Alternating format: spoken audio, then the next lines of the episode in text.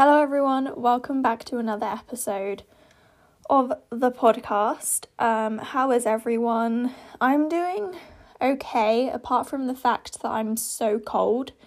Like, winter has officially come in England, which is kind of sad. Actually, it's not even winter, it's still autumn, so it's probably gonna get colder. Um, but that's also good because it means Christmas is nearly here. I also love this time of year because like just the it just makes me happy like the air is so crisp and it just always smells so fresh this time of year and there's always like brown leaves on the floor or on the ground outside and it's just really nice.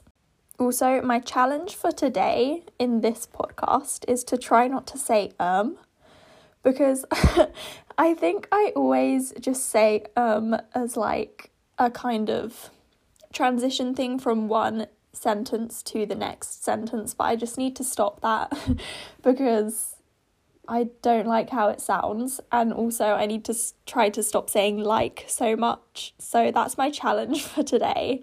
Um, try and count how many times I say it because I'm sure I will not be able to do it. But yeah, anyway, today's case takes place in South Korea and it is the missing persons case of two people, two newlyweds actually. I don't speak Korean, so I'm very sorry if I pronounce any names wrong or names of places. I really try in these podcasts to pronounce everything correctly because I feel like that's quite important. Last week I did well because it took place, the case took place in France and I speak French, but I don't speak Korean, so I might get a few pronunciations wrong. But today we are going to be discussing the unsolved disappearance of Choi Sung Hee and Jeon Min Gun. Choi Sung Hee and Jeon Min Gun were a newlywed couple. They got married in November of 2015 they lived in an apartment on the 15th floor in Busan, South Korea. Busan is a large port city in the southeast of the country, and life there is slow paced and laid back. It's the ideal holiday destination as well, because it is a diverse metropolitan city with a rich history and it's right next to the beach. So I'm just going to refer to the newlyweds as Miss Choi and Mr. Jeon because most of the sources that I read referred to them as Miss Choi and Mr. Jeon. I don't know if that's like a cultural difference. Um, and that's kind of it's normal to just refer to people as like kind of more their surnames in South Korea I know that in Korea they put their family name before their given name. And so I think it might be just more common to refer to people as their family names. That's what most of the sources have done, so that's what I'm doing, just so everyone kind of understands. So, Miss Choi was an actress and she was quite famous in the Busan area. She taught acting at a local theatre school and she was preparing for a theatre performance at the time of her disappearance. She was 35, and some sources say that she was pregnant and in the early stages of pregnancy, and that she was suffering from morning sickness at the time of the disappearances. Her husband, Mr. Jeon, ran a restaurant with a partner or a couple of partners, and he was also 35. Now let's talk about a timeline of the disappearances. So we're going to start on the 27th of May 2016. At 11 pm, Miss Choi visits a corner shop after finishing a drama class that she was teaching. A security camera in the lift of their apartment building captures Miss Choi that night and she is holding bags of shopping. Most of the groceries that she purchased were actually still in her car. Um, but she seems normal. There's nothing unusual about her behavior. She's just standing there waiting for the lift to take her up to her apartment, as you do in a lift. At 3 am on the 28th, her husband, Mr. Jeon, was also captured on the elevator camera. He'd been out drinking with his friends. This is the last time the couple was seen. Neither Miss Choi or Mr. Jeon were heard from until the next day on the 29th of May, when Miss Choi's co worker called her, but her husband, Mr. Jeon, picked up the phone. He told her that Miss Choi wouldn't be able to come to work for a while. On the same day, Jeon texted his restaurant partner saying that he has something he needs to do and won't be in work for a while. This is very strange to me because what could you possibly have to do that is that would mean that you don't have to go into work for a long time because you need to earn money. That's like very unusual. The next day, on the 30th of May, Miss Choi sent her boss a text saying that she couldn't come to work anymore because she couldn't perform due to her condition. She said she'd been admitted to hospital and that she was sorry. She didn't say why she was in hospital though. She also said she would no longer be able to answer any texts or calls, so he should stop trying to reach her. This text made Choi's boss concerned as it didn't sound like her in South Korea, there are several levels of formality that people use, and it didn't seem that the text was written in Choi's usual style. So he just knew that the text wasn't her. The next day, on the 31st of May, Choi's boss was able to get hold of Mr. Jeon, her husband. He told him that his wife had overdosed on her prescription medications and that she is in hospital. Choi did actually have a history of depression, and in the past, she had tried to commit suicide by overdosing. This piece of information is actually from Reddit, so I don't know how true it is, but I do think she had a history of depression. The last time, however, that Choi picked up her medication was in March of 2016, so she hadn't picked up her prescription medication for a couple of months. So it was kind of unlikely that she was a- would have been able to overdose on it. No local hospitals had any record of Choi being admitted either, so her husband was most likely lying about that. Around this time, Choi's father tried to contact the couple so that he could send them some nutritional supplements, but he couldn't reach either of them. He went to Jeon's restaurant to try to find him, but he was told by Jeon's business partner that he hadn't shown up for work the past couple of days. Maybe he was trying to send nutritional supplements to the couple because Choi was pregnant. Because don't you need to take like supplements when you're pregnant to be healthier. I swear that's a thing. I don't know though. I've never been pregnant and I don't know anyone pregnant, so. On the 2nd of June 2016, so a couple of days later, police started to investigate the couple's disappearance. This is when they found the security footage of Miss Choi and Mr. Jeon in the lift in their apartment building. However, there is no footage of either Choi or Jeon leaving their apartment, which is incredibly unusual because there were a total of 22 CCTV cameras in their apartment building and outside of it, but they didn't find anything.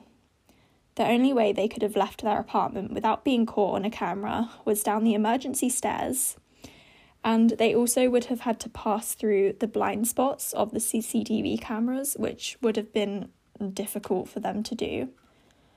So it's really a mystery how they left the apartment. Their car was also still parked in the apartment garage, and the groceries that Choi had picked up um, on her way home from work were still inside the car. Their dog was also still in the apartment, and there was dog poo everywhere. He hadn't been fed for days, and the dog had also swallowed some chicken bones. I'm assuming that the bones were left on dirty dishes in the kitchen. Choi was good at taking care of her dog, so if she had left, she would have taken the dog with her because she had like a bond with it. From the apartment, half of their underwear, some summer clothes, their passports, and a laptop was missing from the apartment, and there were no signs of a struggle. Police also looked at footage from dashcam cameras, which are quite popular in Korea, um, of people's cars, but there was no sign of the couple on those either. Police also looked at the mobile phone records of the couple and they found that at 9 am on the 2nd of June, Jeon was in Gijang County in Busan and at 10 am, Choi's phone was in Cheonho-dong. I hope I'm saying that right. I'm probably not though. In Seoul, which is where her parents lived. So their phones were 202 miles or 324 kilometers away from each other. Um, because that's the, dis- the distance between Seoul and Busan, which is strange. The couple's mobile phones, credit and debit cards, and emails have not ever been used since they went missing. They had savings of $27,000 in their bank account, which have not been touched. Police have found no leads apart from the fact that many people kept bringing up one of Jeon's ex girlfriends. Jeon's friends told police that he had a separate phone to talk to his ex girlfriend Yoon. Some sources also call her Miss Chang, but I'm going to call her Yoon. Jeon and Yoon dated in high school but split up before they went to university. They each married other people, and Yoon moved to Norway with her second husband.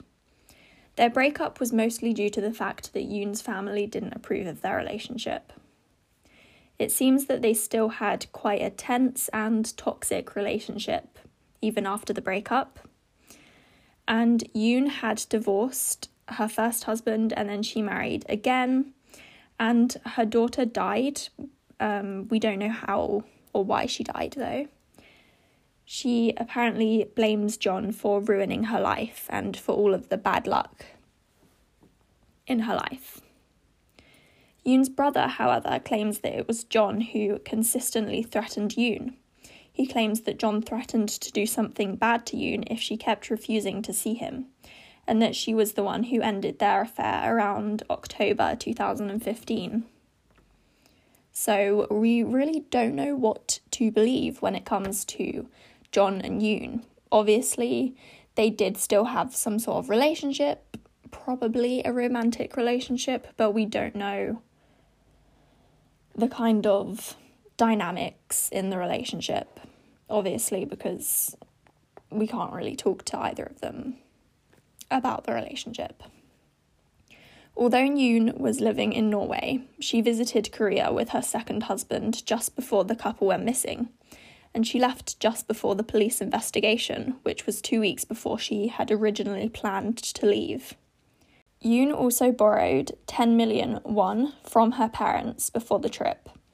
If you want it in dollars, then it's $8,979, and in pounds, it's 6,233.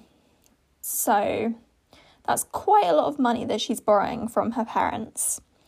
And she told them that it was to travel across Africa, which is random and she only used cash while she was in South Korea. She also didn't contact friends or family to tell them that she was in the country. This is all incredibly suspicious.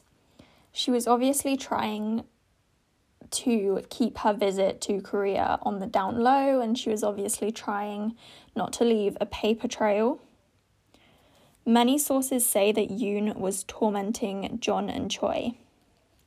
South Korean authorities asked for help from Interpol, and Interpol added Yoon to their wanted list.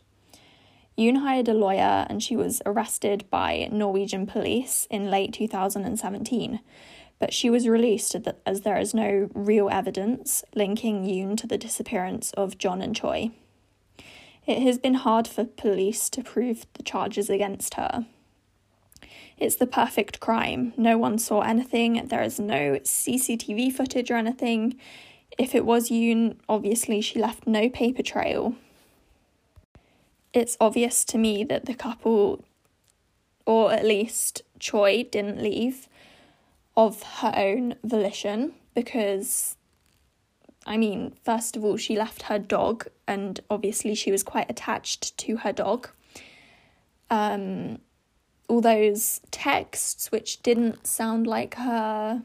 Obviously, if someone else is sending texts from your phone, then that means that you are probably in some kind of trouble. And their clothes were left. They left all of their money, their jobs. I just. They definitely didn't run away. I think that they were taken. I think the fact that they were never seen leaving their apartments and security cameras didn't capture them leaving also means that someone was trying to avoid being seen. So I think that shows that they were taken. I was talking to my mum about the case because my mum is also interested in true crime, and she came up with a really horrifying theory. I can't believe this is the first thing that came to her head. She said to me that maybe they were chopped up and then put in bags and taken out of the building by people, which is horrifying to me. I didn't even think of that, but um, that is one theory for you. So, now we're going to talk about my theories, and I have two main theories to share with you. So, my first one is that Yoon murdered them both. She could have been waiting for the couple to come home in their apartment and murdered them, knowing that the apartment would be a mess by the time anyone checked it, and it would have made it harder for the police to investigate in their apartment. She did seem to have an unhealthy relationship with Jeon, and she was definitely in Korea at the time of the disappearances. However, how is there no CCTV footage and no evidence? Like I said, it has to be the perfect crime. And how could she have done it without being seen? How did she go up to their apartment without being seen by anyone? No CCTV cameras, no dash cam cameras on people's cars, like nothing. That's very hard. I reckon she would have had help from her second husband. Um, and I think maybe she killed Choi first and then kept Jeon alive, maybe. And that's how he answered the phone. He answered Choi's phone, and then maybe she murdered Jeon afterwards. Um, that is one theory.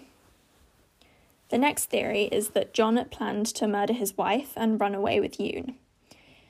He still had contact with Yoon on a separate phone, which is very incriminating for him. And people initially were able to contact him, but not Choi. Obviously, like I said, he was he was answering Choi's phone.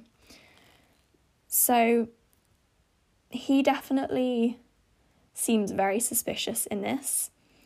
However, if he did run away with Yoon, then where is he? We don't know where he could possibly be. Um, we haven't, like, there's been no sightings of him. We he hasn't used his savings, he never returned to work, he just disappeared into thin air. So if he did do it, then where would he be? Maybe he ran away to Norway with Yoon. Maybe he's in Norway.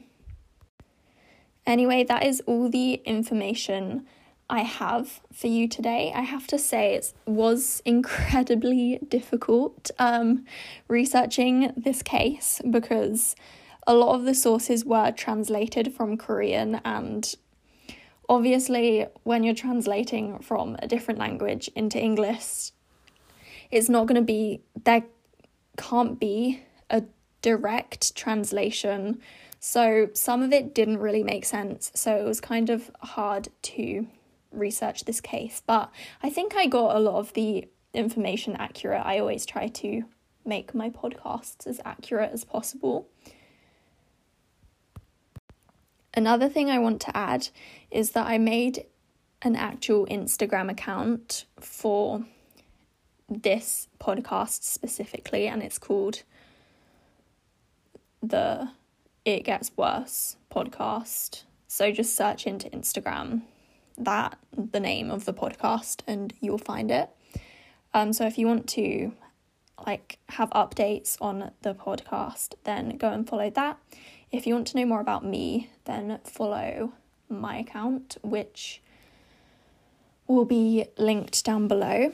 Um, and definitely DM me your thoughts on this case. DMing me, I always say, is the easiest way to contact me. So definitely DM me. And if you have any theories or any information I missed, then DM me. Thank you to everyone listening. Please leave a review and a rating of this podcast if you can. That would be very helpful to me. And subscribe for more. I post a podcast every Wednesday. I know I didn't reach my goal of not saying like or um in this podcast, but I think I'm getting better. What do you all think? Anyway, thank you all for listening. I'll see you next Wednesday. I think it's kind of funny that I always say see you next Wednesday because I'm not actually going to see you because this is a podcast. Anyway, this has been one of my favourite episodes. Again, thank you everyone for listening. Bye.